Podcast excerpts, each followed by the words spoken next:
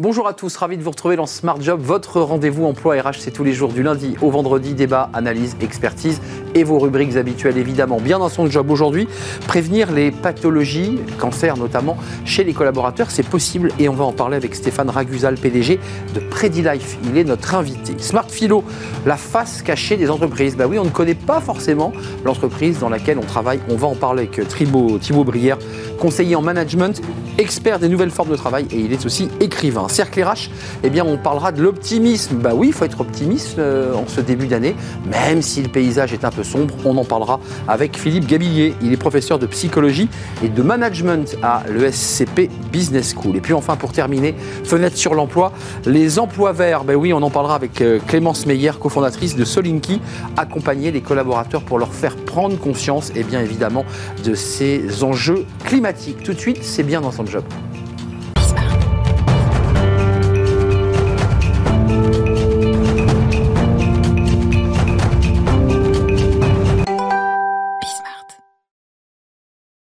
Bien dans son job pour prévenir les, pathologies des, collaborateurs. Euh, on va faire le point parce que ça a un coût pour l'entreprise, on va y revenir. Et puis c'est évidemment euh, souvent une souffrance pour les collaborateurs et les, collaboratrices qui sont touchés par de graves maladies. On en parle avec euh, Stéphane Ragusa. Bonjour Stéphane. Bonjour. On est ravi de vous accueillir, PDG de PrediLife, société que vous avez créée. Alors vous êtes polytechnicien, vous n'êtes pas médecin. Je trouve, ça, je trouve, ça, très original. Vous l'avez créé il y a 18 ans. Oui. Et comme son nom l'indique, euh, à l'origine, il y a 18 ans, c'était quoi l'esprit de la création de l'entreprise? C'était de prédire, de faire de la prévention, d'anticiper? C'était quoi l'esprit de cette entreprise? Vous l'avez dit, c'était prédire. Moi, j'avais travaillé un petit peu dans le monde de la finance. On fait de la prédiction tout le temps dans le monde de la finance. On anticipe la hausse, la baisse des marchés, etc. En matière de santé, on n'anticipe pas. Quand je me suis réorienté vers la, vers la santé, j'ai découvert que souvent, le devenir, les anticipations étaient faites au doigt mouillé, à vue de nez, en particulier en cancérologie. Et je me suis dit, mais il y a tout un tas d'expertises qui existent dans le monde de la banque, de l'assurance, qu'on peut transposer vers le monde de la santé. Et donc la société a été créée comme ça. Euh, il y a de la data, on va en parler, mais il y a, quand même l'idée que vous allez voir un, client, une grande entreprise, parce que là, vous êtes venu avec des, chiffres qui sont effectivement assez effrayants. Euh, ça, c'est une entreprise de 1000 salariés, 1,3 nouveaux cas de cancer du sein par an, soit 0,6 décès par an ça touche les femmes. Euh, quel est le message que vous faites passer? Vous dites à l'entreprise, anticipez, faites de la prévention, de la détection, les tests. Quel est le message? Bah, J'ai dit aux entreprises, mais comme je dis à tout le monde, aux particuliers, occupez-vous un petit peu de votre santé. En général, euh, c'est vrai pour les gens qui sont, sont très occupés, qui dirigent des entreprises, ou qui sont des cadres, des cadres sup, ils s'occupent plus de, de, leurs affaires professionnelles, de leur trésorerie quand on a des petites boîtes, que de leur santé. Mais il faut rappeler quand même que la santé est le premier bien, et on passe très peu de temps à s'occuper de sa santé parce qu'on n'a pas d'offres faciles euh, pour euh, faire de la prévention. Quand on est malade, on va voir un médecin. Pour prévenir ces risques de maladie, on ne sait pas trop quoi faire. bilan de dépistage, je l'évoquais, et c'est un coût pour l'entreprise absentéisme euh, de longue durée, 8 mois en moyenne, mais voire beaucoup plus. Et puis c'est un coût très lourd pour l'entreprise. Ça aussi, c'est un argument fort que vous apportez. Oui, il y a des arguments financiers. Bien sûr, quand un salarié est malade, ça coûte directement parce qu'il continue à être payé. Et euh, moi, en tant qu'employeur, je vois bien que ce qu'on paye aux salariés, c'est remboursé en partie par la Sécu, mais pas totalement. Donc il y a un reste à charge direct. Il y a une désorganisation euh, des services qui est importante. Donc il y a un coût direct. Mais la première raison pour laquelle les entreprises le font, c'est pour des questions de marque employeur, de soins pour euh, leurs salariés. L'impact financier, à mon avis, n'est pas moteur dans les décisions d'achat aujourd'hui. Intéressant parce que là, vous, vous, offrez depuis 18 ans et ça fonctionne très bien. Vous avez 25 collaborateurs, vous vous, développez. On se dit, mais ça, c'est les services publics, c'est les pouvoirs publics qui doivent prendre cela en charge. Et là, ce qui est intéressant, c'est qu'on voit aujourd'hui de plus en plus de grandes entreprises qui disent, mais il faut aussi qu'on intègre euh, dans notre marque employeur cette donnée, c'est-à-dire la santé et la prévention. Euh, c'est vrai, vous, vous, le ressentez? Oui, alors les pouvoirs publics sont forcément toujours un petit peu en retard sur l'innovation privée. Et ça ne peut pas être, ça peut pas être dans l'autre sens. Il y a une loi, hein, celle du 2 août 2021, qui, qui, euh, qui oblige l'entreprise à faire de la prévention quand même. Hein. Tout à fait. Il y a une modification euh, effectivement qui euh, invite les entreprises à, se, à, maintenir les salariés en bonne santé et donc à s'occuper de, prévention. Alors nous, c'est une offre quand même qu'on a lancée il y a juste un an. Hein. Donc euh, on a fait beaucoup de recherches pendant, pendant, pendant des années et cette offre qui permet de faire des, bilans de santé avec une partie en visio, on l'a lancée suite au Covid. Avant, tout ça n'était pas possible Il y a la médecine du travail, encore une fois, elle existe, elle est encore là, elle est parfois contestée d'ailleurs. Qu'est-ce que vous apportez en plus service La médecine du travail s'occupe des accidents dus au travail, l'amiante, etc. Le maintien du salarié en bonne santé, lui éviter les risques d'infarctus, ça ne relèvait pas traditionnellement de la médecine du travail. Il y a des chiffres quand même. On a un petit tableau, j'aimerais qu'on le voit parce que euh, c'est pas pour effrayer nos, téléspectateurs, mais prenez en, compte euh, évidemment ces chiffres et votre santé, avec des chiffres qui progressent sur la part des personnes déclarant euh, une maladie ou un problème de santé chronique ou durable en fonction des femmes et des hommes. Alors la, tranche 45-49, 33% pour les femmes, donc un peu plus pour les femmes, 32 pour les hommes. Et puis quand on est dans la tranche 50-54, là ça commence à grimper. 44% pour les femmes, 37 pour les hommes. Encore une fois, on voit des chiffres plus importants euh, pour les femmes. Pourquoi? Comment vous l'expliquez? Bah, Les femmes, d'abord, sont plus suivies médicalement. Euh, Donc plus on cherche, plus on trouve. Ben oui. Les hommes, effectivement, ils ne cherchent pas 40 ans, 50 ans, et puis souvent, un jour, clac, euh, ils découvrent qu'ils ont, un problème. Il y a un infarctus, après un jogging, etc. Donc les femmes, en général, ont un médecin traitant pour leurs enfants, pour, pour elles. Les hommes vont jamais chez le médecin. Moi, je vais pratiquement jamais chez le médecin. Mais, mais euh, moi non plus d'ailleurs, je, vous confirme qu'effectivement, je vais peu chez le médecin ou je n'y vais pas. Euh, cette médecine prédictive dont, certains euh, GAFA évoquent la possibilité, c'est-à-dire d'anticiper la maladie pour éviter qu'elle n'arrive. Est-ce que c'est ça le, dessin final de, de PrediLife oui, tout à fait. On, parle toujours des GAFA. Mais euh, nous, on a eu accès à des bases de données auxquelles Google n'a pas eu accès. La société a été créée quand moi j'étais prof à, l'université, à ce qui est devenu Paris-Sorbonne. J'avais accès à des bases de données de l'INSERM et d'organismes publics. Une entreprise comme Google a plus de difficultés qu'un chercheur académique à accéder à ces bases de données. Imaginez un chercheur d'INSERM qui fait un deal avec Google. Mais il a un conflit d'intérêt majeur, sa carrière est fusillée. Donc il ne peut pas. En revanche, vous, vous, pouviez, vous, pouviez vous brancher. Pour, pour terminer notre échange qui est, un peu prospectif aussi, est-ce que donc on peut définir des typologies d'individus? Vous dites, cette personne vit dans ce bassin de vie, elle travaille dans ce type d'emploi, elle a un contact avec des produits plus ou moins chimiques, elle fume, elle prend du café, et auquel cas on peut prédire que potentiellement elle va rentrer dans, la tranche des, personnes ayant des problèmes. Est-ce que c'est -ce c'est ça la médecine prédictive? Bien sûr, on fait ça depuis des millénaires. Euh, du temps d'Hippocrate, on disait il y a le type sanguin, c'est vrai. un infarctus, il y a le nerveux, le lymphatif, ils font pas les, ils font pas les mêmes maladies. Aujourd'hui, on quantifie tout ça à partir de bases de données, mais ce sont de très vieilles idées qu'on met en œuvre avec des outils modernes. Euh, juridiquement, quand vous allez voir une entreprise, vous leur dites sur votre population de femmes et d'hommes, est-ce qu'on peut aller jusque-là? Je peux vous prédire que si vous ne prenez pas les mesures nécessaires préventives, vous aurez euh, tant de personnes ayant un cancer euh, du sein ou pour les hommes la prostate par exemple. Alors, Cancer de la prostate, il y en a très peu chez les salariés. Hein. Vous avez. C'est après, hein, c'est 60 ans et après. Largement après. Pour vous donner un chiffre sur la prostate, qui n'est pas du tout homologue du cancer du sein chez les salariés, vous avez 100 décès, 104 cancers de la prostate chaque année en France avant 50 ans. Euh, euh, en matière de cancer du sein, c'est 100 fois plus. C'est 10 000 avant 50 ans. Donc ça, c'est un gros problème, le cancer du sein chez les femmes. Oui, chez les salariés. Chez les salariés. Parce que c'est une maladie qui touche beaucoup de monde comme le cancer de la prostate, mais jeune. C'est ça la grosse différence. Donc vous avez un double travail chez PrediLife. Il y a à la fois la prédiction de dire attention sur ce bassin de population que vous avez dans l'entreprise, vous risquez d'avoir. Et derrière, j'imagine que vous proposez des contre-mesures ou un accompagnement. C'est ça l'enjeu. Ah derrière, effectivement, on propose des, des visios avec des médecins qui donnent le risque du cancer du sein à des patientes de manière tout à fait confidentielle.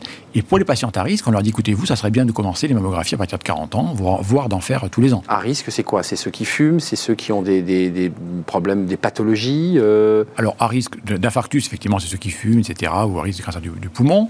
En matière de cancer du sein, c'est d'autres facteurs de risque. C'est l'exposition hormonale et, et choses comme ça.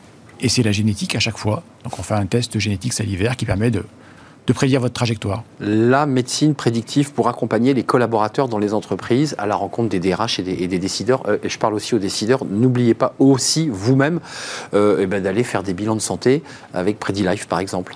Mais oui. On s'oublie trop souvent quand on dirige une entreprise. Mais tout à fait. Merci Stéphane Ragusa d'être venu nous, rendre visite. PrediLife, euh, entreprise qui a, 18 ans et qui a 25 collaborateurs qui vous accompagnent. Merci de nous avoir rendu visite.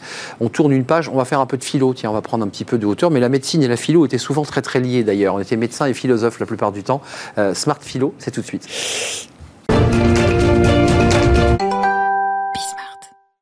Smart Philo, la philo, comme chaque semaine avec Thibaut Brière, ou presque. Ravi Thibaut, euh, tous mes voeux Merci Arnaud. un habitué de, l'émission, conseiller en management, expert des nouvelles formes de travail, Toxic Management, c'est votre livre chez Robert Laffont. La face cachée des entreprises. Alors ça, j'allais dire, c'est un peu votre dada dans cette rubrique quand vous venez, parce que vous essayez de nous dévoiler un peu les, coulisses, les secrets d'une entreprise, ce qu'elle dissimule. Pourquoi vous avez choisi aujourd'hui de nous parler de la face cachée des, entreprises?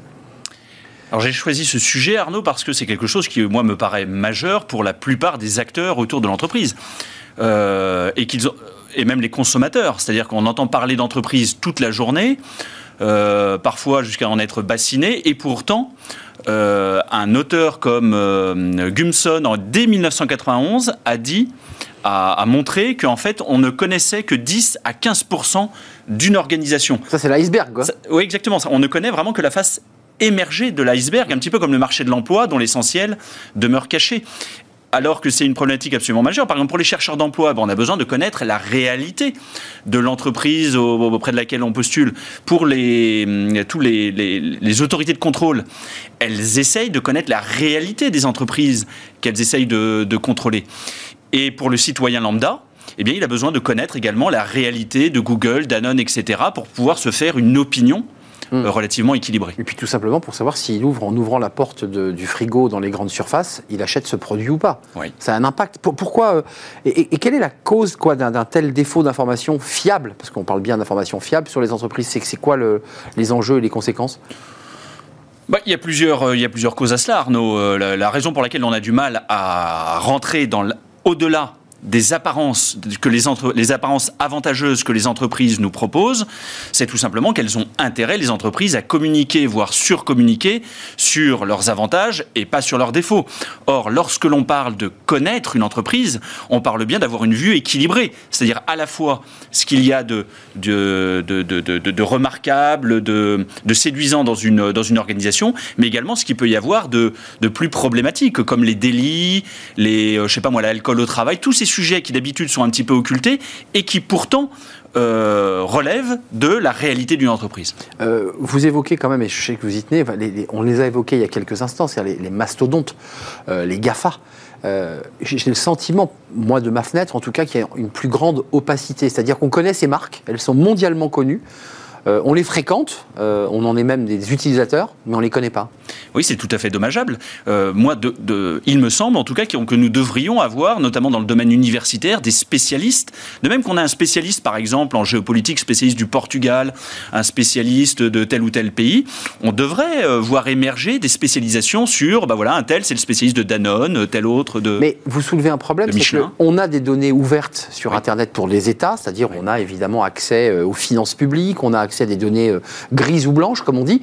Mais pour les entreprises, l'entreprise vous dit, mais c'est du secret des affaires, vous n'avez pas à chercher sur mon entreprise. Non, enfin, je en tout cas, pour euh, effectivement, pour le, tout ce qui est de données chiffrées, il peut y avoir un certain nombre de chiffres qui relèvent, pour le coup, du secret peut-être industriel et commercial, mais beaucoup de données chiffrées euh, n'en relèvent pas. Et il n'y a pas que les données chiffrées, il y a également toutes les pratiques managériales, les, les manières de faire du commerce, la manière de, enfin, toutes les manières de faire d'une entreprise ne relèvent pas justement du secret industriel et commercial.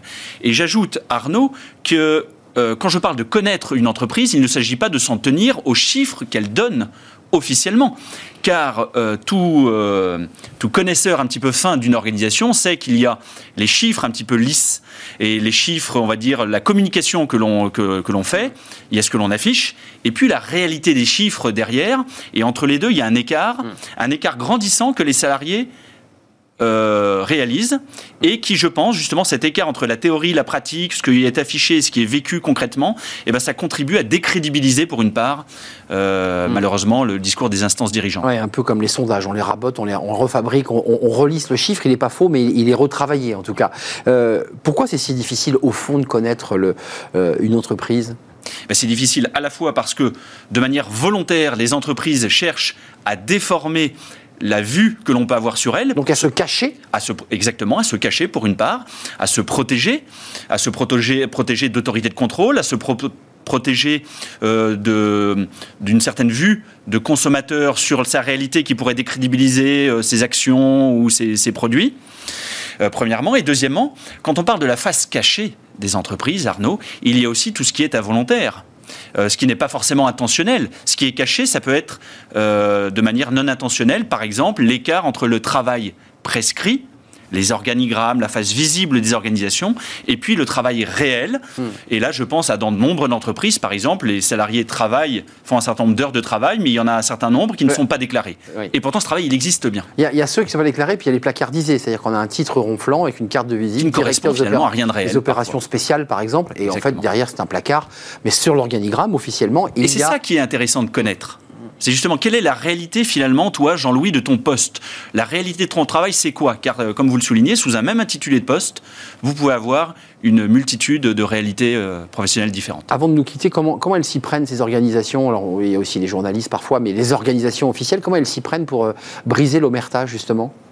Elles ont des outils quand même Pour briser l'omerta ou au contraire pour entretenir l'opacité bah, euh, Soit elles maintiennent, euh, et en même temps, de l'autre côté, certaines essaient de rentrer quand même. Il y a quand même des, axes juridiques où euh, il y a les experts, il y a, il y a les... Ah oui, comment fait-on pour pénétrer, bah pour mieux connaître bah une entreprise? C'est possible d'ailleurs, parce que j'ai le sentiment que c'est très très difficile. Alors, L'atteindre, non. En revanche, on peut approcher. On peut euh, sans cesse euh, affiner sa connaissance d'une entreprise. Il y a plusieurs moyens effectivement à cela. Il y a premièrement le travail des chercheurs, par exemple en sociologie, sociologie du travail, chercheurs en sciences de gestion. Mais le problème, c'est que souvent les thèses ou les, travaux d'études euh, sont anonymisés. Dès lors que le résultat d'une thèse est un petit peu trop critique, en tout cas ne convient pas à l'entreprise, l'entreprise demande à ce qu'on anonymise, de sorte que le grand public ou même la communauté de recherche n'est pas plus avancée. Il a un cas pratique, mais on ne sait pas de quoi on parle. On ne sait pas de quoi on parle exactement, donc on n'est pas euh, plus avancé. Euh, Il y a les lanceurs d'alerte qui permettent ponctuellement d'être au courant, et puis du coup les journalistes d'investigation. Alors ça c'est pour les aspects de corruption, de, faits graves, puis il faut quand même le dire avant de se quitter, il y a aussi des forums, euh, là aussi c'est une information très ouverte qui permettent de savoir à travers le. L'approcher en voilà. de recouper ces informations sur une même entreprise. Voilà, en étant sûr que le salarié n'est pas lui-même un ambassadeur utilisé comme un, un troll de l'entreprise. Euh, donc c'est toujours très compliqué de savoir. En tout cas, il y a un véritable enjeu politique aussi sur ce sujet, hein, parce que les entreprises, quand on parle par exemple de transparence de la vie publique, il y a des enjeux de corruption, et souvent la corruption, elle vient aussi des entreprises. Mm. Et donc on ne peut pas vouloir la transparence pour la vie publique sans vouloir aussi plus de transparence pour les entreprises. Merci Thibaut Brière de nous avoir éclairé sur un sujet assez complexe, mais qui, en fait révèle d'autres enjeux, vous l'évoquez, euh, à la fois politiques et puis je dirais même pour l'équilibre de notre démocratie. Merci Thibaut Brière d'être venu nous, rendre visite. Vous êtes euh, philosophe, expert des organisations du, travail et auteur de ce livre Toxic Management chez Robert Laffont. On tourne d'une page, on va faire, on va essayer d'avoir un peu le sourire, voilà, essayer de s'accrocher à cette année qui commence. On va parler de l'optimisme avec Philippe Gabillier. Il est professeur euh, à l'ESCP Business School auteur de plusieurs livres, dont un livre consacré à l'optimisme. Qu'est-ce que ça veut dire? Tiens, je sais que Thibaut Brière va rester devant le poste, ou en tout cas en coulisses, parce que évidemment, c'est un sujet très philosophique qui nous impacte. C'est tout de suite, juste après la pause, évidemment. C'est le cercle RH, et c'est un grand entretien.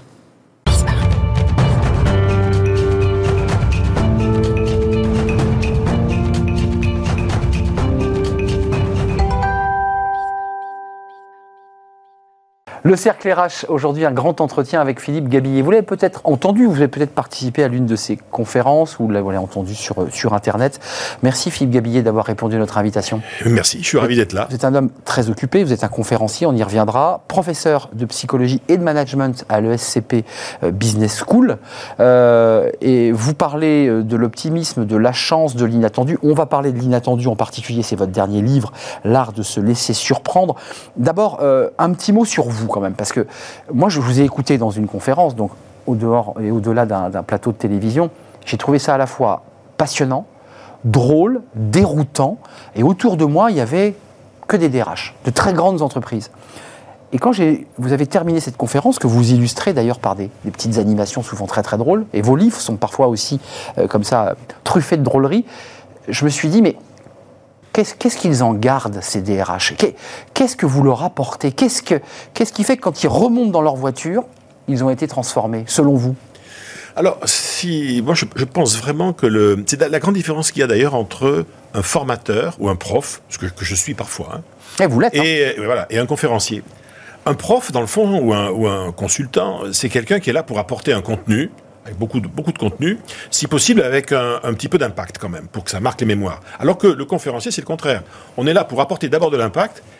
Et pour moi, j'ai réussi mon coup si, euh, j'allais dire, dans les, dans les heures qui suivent, celui ou celle qui a écouté ce que j'ai raconté, il a dit, bah, tiens, j'ai noté un petit truc où je vais enregistrer sur mon téléphone. Il a dit un truc là, on va creuser. On va, on va, il a parlé de ça. On, on va, voilà. On, on prend quelque une chose. espèce de moment. Il y a un momentum, on va dire, une espèce de fenêtre de tir qui se fait dans la tête des gens, et ça passe ou pas. Mais comme je suis assez présent sur les réseaux, tout ça, ça repassera à un autre moment. Hmm. Je ne me fais pas, je me fais pas de soucis. Euh, je précise quand même, c'est intéressant. Alors ça paraît anecdotique, mais vous êtes le, le porte-parole de la Ligue des optimistes de France.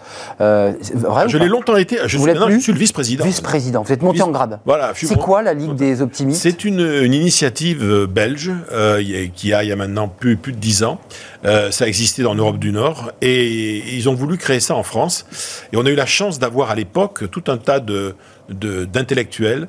Euh, dont Jean Dormesson, Éric Orsena, Éric Que vous citez dans votre livre. Voilà, qui ont dit, mais pourquoi pas? On a eu une présidente d'ailleurs pendant plusieurs années, euh, France Rock aussi. Mm. Aujourd'hui, c'est Thierry Saucé qui est le, oui. le, président de cette ligue.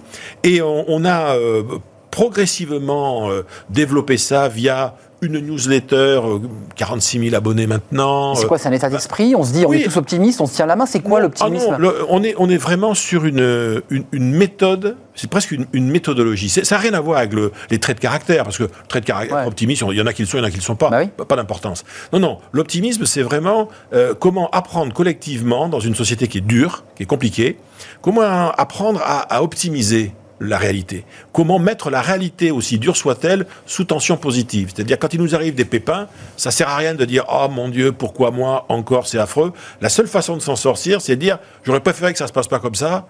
Et c'est arrivé, donc maintenant, qu'est-ce qu'on va essayer d'en faire? Donc on est vraiment dans une logique d'optimisation de, de, la réalité. Euh, et puis vous êtes aussi président honoraire de l'Association internationale des optimistes sans frontières. Voilà, qui faisait partie aussi de, la, de, de, de, de l'affaire belge de départ. C'est ça. Je, je l'ai été que deux ans. Euh, un mot, parce qu'on vous associe management et psychologie, on voit qu'il y a quand même chez vous, euh, même dans vos conférences, il y a beaucoup de psychologie, il y a beaucoup... Et ça c'est un travail, on va en parler, mais vous êtes passé par l'entreprise. J'ai vu dans votre parcours. Vous ah oui, avez bon, j'ai été, j'ai été, en plus, j'ai, démarré. CNP Assurance. Été à la CNP, j'ai été dans le conseil, j'ai été élu dans une fédération professionnelle qui était les dirigeants commerciaux de France pendant plusieurs années. Euh, et de toute façon, j'ai toujours travaillé avec des dirigeants, ne serait-ce qu'à travers, par exemple, des interventions au sein de l'APM, oui. euh, de, de, clubs de dirigeants comme Germe ou autres. Donc, j'ai toujours été en contact à, avec eux, euh, même aussi à travers du coaching, hein, à travers de l'accompagnement euh, d'un certain nombre de, de domaines. Mais ça vous manque pas l'entreprise, Philippe L'idée de revenir alors, dans l'entreprise, vraiment, les deux pieds dedans Non, franchement, moi, au départ, dans la vie, ce qui m'intéressait, c'était la littérature et le théâtre. Ouais, j'ai 65 ans et euh, j'ai bien l'intention maintenant de faire vraiment sur ce qui m'intéresse. L'entreprise, j'aurais travaillé pendant, allez, une, une trentaine d'années. Voilà, la boucle est bouclée, maintenant je passe à autre chose. Honnêtement, je passe à autre chose. Voilà, moi je vais plus m'intéresser à. Je vais davantage lire euh, euh, euh, la revue Lire, Books, le magazine littéraire, plutôt que les échos. Je, voilà, à l'âge que j'ai, maintenant j'ai envie de partir sur autre chose. Cette interview n'est pas une psychanalyse, mais est-ce que finalement vous avez peut-être peut pas trompé de chemin dès le départ? Non, parce que si j'étais parti dans ce que je voulais faire vraiment au départ, mais c'était dans les années 70, hein, c'était plus ou moins évident, euh, qui était de faire du spectacle et du théâtre, euh, j'aurais pas gagné euh, l'argent que j'ai gagné euh, en étant conférencier, expert, etc. Donc, je passe quand même une grande partie de ma vie sur scène. Hein. Moi, je fais 60, Clairement. je fais 90 conférences par an dans des, des, des grandes salles, etc. Je m'éclate totalement. Euh, ouais, vous retrouvez et, finalement votre... Et j'ai bien l'intention maintenant, une fois que je vais être, que je serai retraité, je vais me, me remettre. J'ai plusieurs projets d'ailleurs euh, au théâtre parce que j'ai envie de, de, de, tenter ça tant que je suis encore en pleine forme. Oui, on sent que vous me, aimez la je vais scène. me lancer, oui, oui, je vais me lancer là-dedans parce que ça, ça, ça, ça m'intéresse. En relation avec les thématiques, oui, l'optimisme, ah, oui. la chance, le, le, le, le changement de vie. je pense de vie. que j'aimerais bien créer quelque chose autour de l'optimisme, peut-être aussi sur le changement de vie. J'ai deux projets là dont je peux pas dire grand-chose pour l'instant parce qu'il s'est pas assez avancé, mais euh, sur, la, la, sur 2023, oui, en écriture, sur 2023, euh, qui me qui me motive énormément. Voilà. Donc, vous nous dites sur ce plateau que euh, passage de l'entreprise, conférence, passion de communiquer, de transmettre, puis là, vous êtes en train de basculer, de changer de vie, en fait, là. Oui. Ce que vous nous dites. Ah, oui, oui. Bah, oui, parce que à partir du moment où je fais plus trop de cours, parce que, voilà, il euh, faut savoir passer à autre chose, euh, moi, d'une façon générale, je sais faire que deux choses dans la vie. Hein. Je sais écrire et parler. Donc, il faut bien que je gagne ma vie et que je continue avec ça. Hein. Donc, je vais continuer à écrire, peut-être d'autres choses. Je ferai encore quelques essais. J'ai un projet, par exemple, qui pour moi va être tout à fait nouveau, qui me fait sortir de ma zone de confort, c'est que je vais écrire en fait euh, un livre. Mon prochain livre, ça sera avec une de mes enfants. C'est ça. Avec Votre ma fille. hein. Avec ma fille aînée, Ouais. absolument. Et je, qui sera d'ailleurs en premier auteur. Et donc là, va falloir que j'apprenne la, euh, comment est-ce qu'on appelle la, la position basse Exact. pour lui laisser l'espace nécessaire. Je pense que ça va être une, une très belle expérience entre un père et sa fille. Revenons à la fois votre livre et à l'actualité, parce que Mhm. vous l'observez, vous la commentez d'ailleurs sur scène, puisque vous avez raison, c'est un, un vrai jeu scénique que vous faites en, en conférence. On a un président de la République qui nous dit du sang et des larmes, globalement, en, Conseil des ministres, qui nous dit attendez, ça va être terrible. On a une première ministre qui dit bon, on va taxer les super profits. Elle nous dit euh, hier que ben, on va peut-être manquer de, carburant et de gaz pour les entreprises. Enfin, l'optimiste, euh, celui qui a travaillé sur la chance, comment il regarde cette actualité qui objectivement nous rend pas très optimistes? Je pense que, je pense que sur- sur les deux intéressés que vous avez évoqués, pour qui j'ai beaucoup de respect, ils sont très forts. Ils sont très forts parce que on ose penser euh, ce que l'on aurait dit s'ils avaient dit euh, quoi ben, ça va très bien se passer. Vous en faites pas, mais vous allez voir euh, Vladimir, on va le rouler dans la farine, mais ça va être formidable. L'énergie, vous en faites pas, c'est un problème d'organisation, aura. la logistique suivra. Bon. Et s'ils avaient dit on ne sait pas, on attend, on observe. C'était, une- il vaut mieux dire carrément mettre le, le, réel sous tension négative hein, et dire aux gens ça va très mal se passer. Attention, ça va être compliqué parce que dans le fond, on est dans cette situation très paradoxale où on n'est jamais à l'abri d'une bonne surprise. C'est-à-dire que si par hasard en fait on trouve des solutions et que ça se passe pas mal, on dit voyez, voilà, on a, on vous avait annoncé le pire, ben, le pire n'est jamais certain, on a réussi à faire. Donc, je pense que c'est plutôt malin et sincèrement, je crois je ne crois pas non plus qu'il y a une partie de la population qui est véritablement en inconfort et en souffrance, c'est incontestable. Bon. Par ailleurs, après, on va avoir des doutes. Euh, tout ce qui est classe moyenne, classe moyenne supérieure, il y a du doute. Il y a, bon, est-ce que, est-ce que vraiment les gens sont moins partis en vacances? Est-ce que ça consomme moins? Ben, Les gens vous disent, je dis, vous vous rendez compte, on a un problème, il n'y a plus de moutarde. Oh, il n'y a plus de moutarde. Ah ben, mon pauvre- ma pauvre dame, alors je comprends, dites donc c'est compliqué. Avec les frites, c'est quand même pas. Voilà. Ouais. Et puis j'a- j'avais, je suis en train de refaire mon appartement. Mais vous savez que les, les, les, les artisans, ils m'ont, ils m'ont planté trois fois le devis. Ils me l'ont augmenté. Enfin, Vous trouvez que c'est un peu. beaucoup de beaucoup plus de gens que l'on croit. Ouais. Et ça ne faut vraiment mettre de côté ceux qui sont en difficulté, en souffrance, et puis ceux, je dirais, euh, et celles qui en fait encore aujourd'hui continuent à avoir des marges de manœuvre. Parce que tout le problème en fait il est là. On vit dans une société où il y a fondamentalement deux types d'acteurs. Il y a des gens qui ont les capacités et les marges de manœuvre, même si parfois elles sont plus tendues, et il y a malheureusement ceux qui sont en déficit de capacité de marge de manœuvre et qui sont dans un sentiment d'impuissance. subissent, qui subissent. Et le sentiment d'impuissance débouche presque automatiquement, au pire sur la tristesse, au mieux sur euh, la colère. Quoi. Donc euh, voilà. Dans votre livre, il y a deux petites phrases qui peuvent nous redonner le sourire dans ce contexte particulier, même si vous, vous, vous le relativisez, parce que c'est ce que vous dites, il faut relativiser aussi le, tout le bonheur du monde est dans l'inattendu. Vous évoquiez Jean d'Ormesson. C'était Jean qui disait, Jean Dormesson qui disait ça. C'est une absolument. très jolie phrase. Puis celle qui me donne le sourire, euh, j'ai bien l'intention de vivre éternellement. Et jusqu'ici, tout se passe comme prévu. C'est Woody Allen qui est réalisateur de Woody. Allen oui, qui, avait, qui avait Ça, ça, ça. elle vous colle bien cette phrase. Quand on vous Oui. entend en conférence, vous avez un peu ce style un peu Oui, tout à fait. euh, de Woody que, Allen. euh, en plus, l'aspect en recul. un peu en recul sur les choses. Et en fait, ce qui nous dit, c'est que la vie, euh, la vie en tant que telle, quand on la regarde en toute objectivité, c'est quelque chose de tragique. On disparaîtra tous, les gens qu'on aime disparaîtront, et tout ce qu'on aura fait dans notre vie euh, tombera dans l'oubli. Donc, partir du moment où cette vie est tragique, il n'y a qu'une seule alternative au quotidien, c'est la joie de vivre. Et sinon pour soi, au moins pour les autres. En dehors de, même quand les choses sont compliquées, moi je, je pense toujours à ce film euh, à la fois terrible mais très beau, euh, qui est La vie est belle. Oui, bien sûr. Magnifique où- film. Voilà, quand tout, quand tout est perdu, et, et c'est, je, je cite souvent Jean Dutour, qui disait quand la situation est désespérée, euh, il se peut que la seule sagesse soit l'optimisme aveugle. Parce que, Hmm. dans le fond, je, euh, qu'est-ce que ça avance? La prise de conscience du tragique et se rendre compte que tout est fichu, qu'est-ce que ça à quoi ça avance Non, ça tue le peu d'énergie vitale qui reste et le peu d'espoir qui reste. Oui, je suis assez d'accord avec vous. Euh, vous. Vous évoquez que dans les livres précédents, mais c'est repris aussi dans la pensée de l'inattendu, vous dites, d'une manière un peu caricaturale, simple, enfin je simplifie, il faut savoir saisir l'opportunité qui passe devant vous. Vous dites, il y a trois étapes. Oui. Il faut d'abord attraper l'opportunité, puis ensuite, il faut y aller. Euh, c'est- essentiel dans le monde Oui, dans lequel, alors, qui bouge tout le temps. C'est assez essentiel, en plus, pour toute la thématique de l'opportunité, dans le monde de l'entrepreneuriat, Bah oui. euh, dans le monde euh, de- des- de- des- des- des carrières, le monde du travail, on en parle beaucoup. En revanche, il y a une, une partie qu'on a un peu tendance à oublier, c'est qu'il y a repérer l'opportunité pour la saisir, bon, mais il y a une espèce de phase zéro à laquelle on ne pense pas assez, c'est déjà soi-même de se poser comme opportunité. Moi, je, je, suis totalement convaincu que la meilleure façon de rencontrer des opportunités dans la vie de toute nature, c'est déjà d'en être une soi-même. C'est-à-dire que se poser la question, pourquoi est-ce que celui ou celle qui me rencontre aujourd'hui par hasard pour la première fois dans ma vie privée ou dans ma vie professionnelle, pourquoi est-ce que c'est son jour de chance et il ne le sait pas encore? Donc, euh, dans quelle mesure est-ce que je suis, moi, un homme ou une femme qui va, à travers ce qu'il sait ou elle sait faire, ça, je vais représenter moi-même une opportunité pour, euh, pour autrui? Et moi, Donc, il faut être ouvert quand même. Oui, mais moi, j'avais un de mes vieux maîtres qui s'appelait Pierre Doré, qui a été le refondateur de l'ICG dans les années 70, hum. qui disait cette phrase merveilleuse, il disait la, la meilleure façon pour atteindre ses objectifs dans la vie, c'est toujours d'aider ceux dont on a besoin à atteindre les leurs. C'est-à-dire que dès l'instant où je me positionne, moi, en tant que euh, apporteur de valeur pour autrui, sans d'ailleurs chercher quoi que ce soit en retour au départ, simplement je sème des graines de réciprocité et mécaniquement, mmh, mécaniquement, il y en a tôt ou tard qui germeront. Après, à côté de ça, on sera déçu, on sera trahi, on pourra échouer. Bah, ça s'appelle la vraie vie. Mais mmh. à force d'être celui ou celle qui aide les autres à réussir, qui est une opportunité pour autrui, les mécaniques de réciprocité se mettent en marche. Euh, j'ai vu que vous étiez, alors au-delà de, des révélations que vous nous faites, des pièces de théâtre, de votre envie aussi de remonter sur scène d'une autre manière, vous avez fait beaucoup de, recherches sur le leadership positif et sur la stratégie mentale de la réussite. Euh, j'ai le sentiment chez vous, en tout cas dans votre façon de penser, que la psychologie, que le cerveau est le moteur de notre réussite.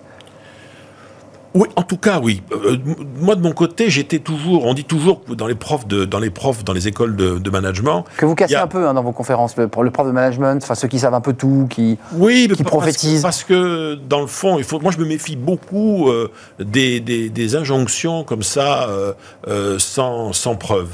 moi, je peux dire, dire, je peux parler du positif et du bonheur parce que j'ai toujours essayé de donner l'exemple, comme disait Voltaire. Hein. Voilà, donc ça, je peux en parler. Après, comment réussir une entreprise je, sais ce qu'on dit, ce qu'on raconte, et je pense que c'est en partie vrai, mais parfois c'est pas si simple. il y a une part de mystère. vous révélez l'idée qu'en fait, bon, il y a des théories, puis il y a une forme, forme de mystère. Il y, a, il y, a surtout une part de non prévisible, ce qui est d'ailleurs un, des thèmes de, de l'ouvrage.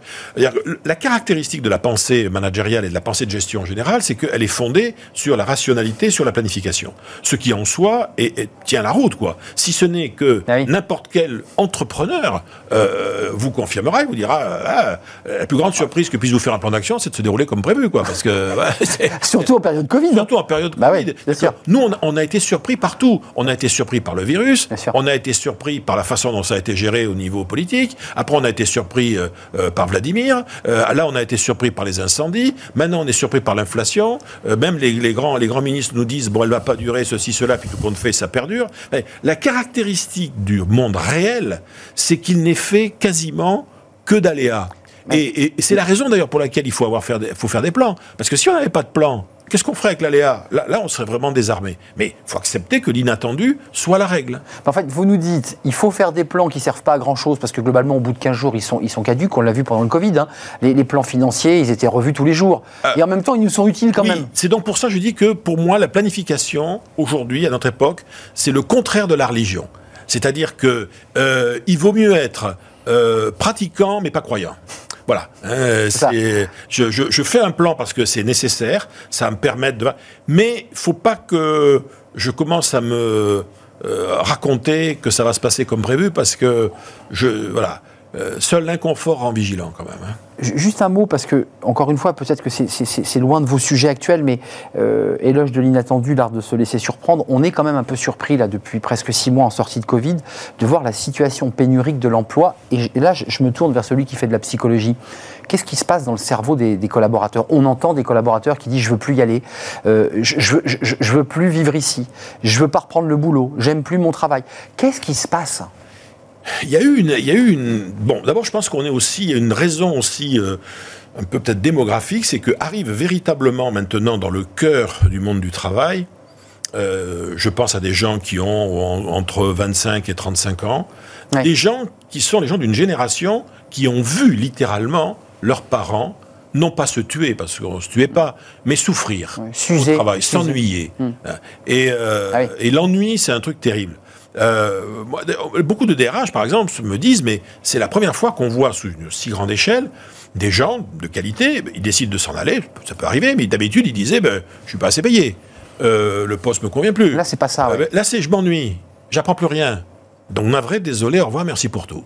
Et alors, là, c'est tout à fait étonnant, mais il est clair que la, la- la- la- les périodes qu'on a vécues, qui ont été des périodes un peu de remise en question, de certitude d'ailleurs de, de toute nature, font qu'est monté, et d'ailleurs pas chez, pas chez ceux qui sont en grande difficulté. Ceux qui sont en grande difficulté, il faut qu'ils trouvent un job, quoi, point final. Mais chez, euh, Oui, je dirais, ce qu'on appelle les- chez les inclus, La génération Z diplômée, quoi. eh Oui, les inclus, c'est cette notion de il faut pas que je passe à côté Ma vie. de ma vie. Ouais, c'est ça. Euh, avec d'ailleurs des choses tout à fait étonnantes, puisqu'on commence à revoir maintenant, ouais, à, à la période de Covid, beaucoup de gens sont partis, et on commence à voir, j'en discutais moi avec des agents immobiliers récemment, une espèce de moment de, de, de- de retour, des gens qui disent, bon, bon, alors ok, on est parti, on Ouais. est parti pendant un an et demi, On a vu on a vu, bon, peut-être quand même, euh, hein, alors, peut-être Veni Vidi, quoi. peut-être pas revenir à Paris.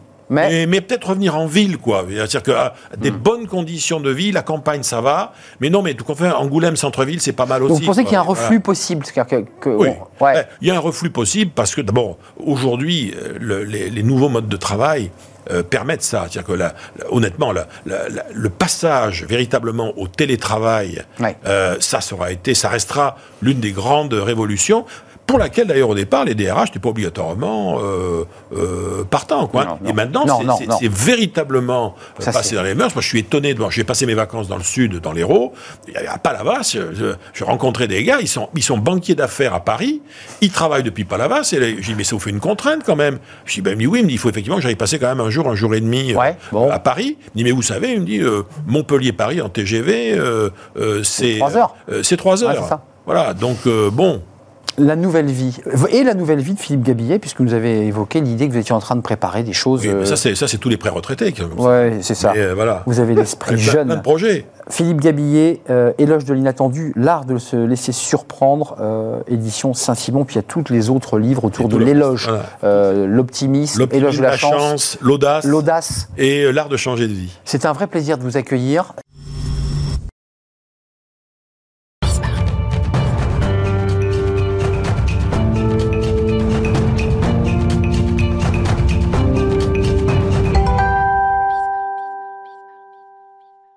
Fenêtre sur l'emploi, on parle recrutement et on va faire d'ailleurs un, un focus sur les emplois verts parce que c'est un secteur en plein développement avec beaucoup d'entreprises qui, qui recrutent et on en parle avec Clémence Meyer. Bonjour Clémence, Bonjour ravi de vous accueillir. Vous êtes la cofondatrice de Solinki. Exact. Euh, 15 collaborateurs, alors créé en 2017 en développement et puis vraiment, vraiment expansion 2019. Euh, Solinki, qui est une, d'une manière générale, hein, très générique, une entreprise de recrutement euh, à distance. hein. vous n'avez pas d'agence euh, avec des, des Solinki un peu partout en France, mais vous avez euh, créé un modèle assez original.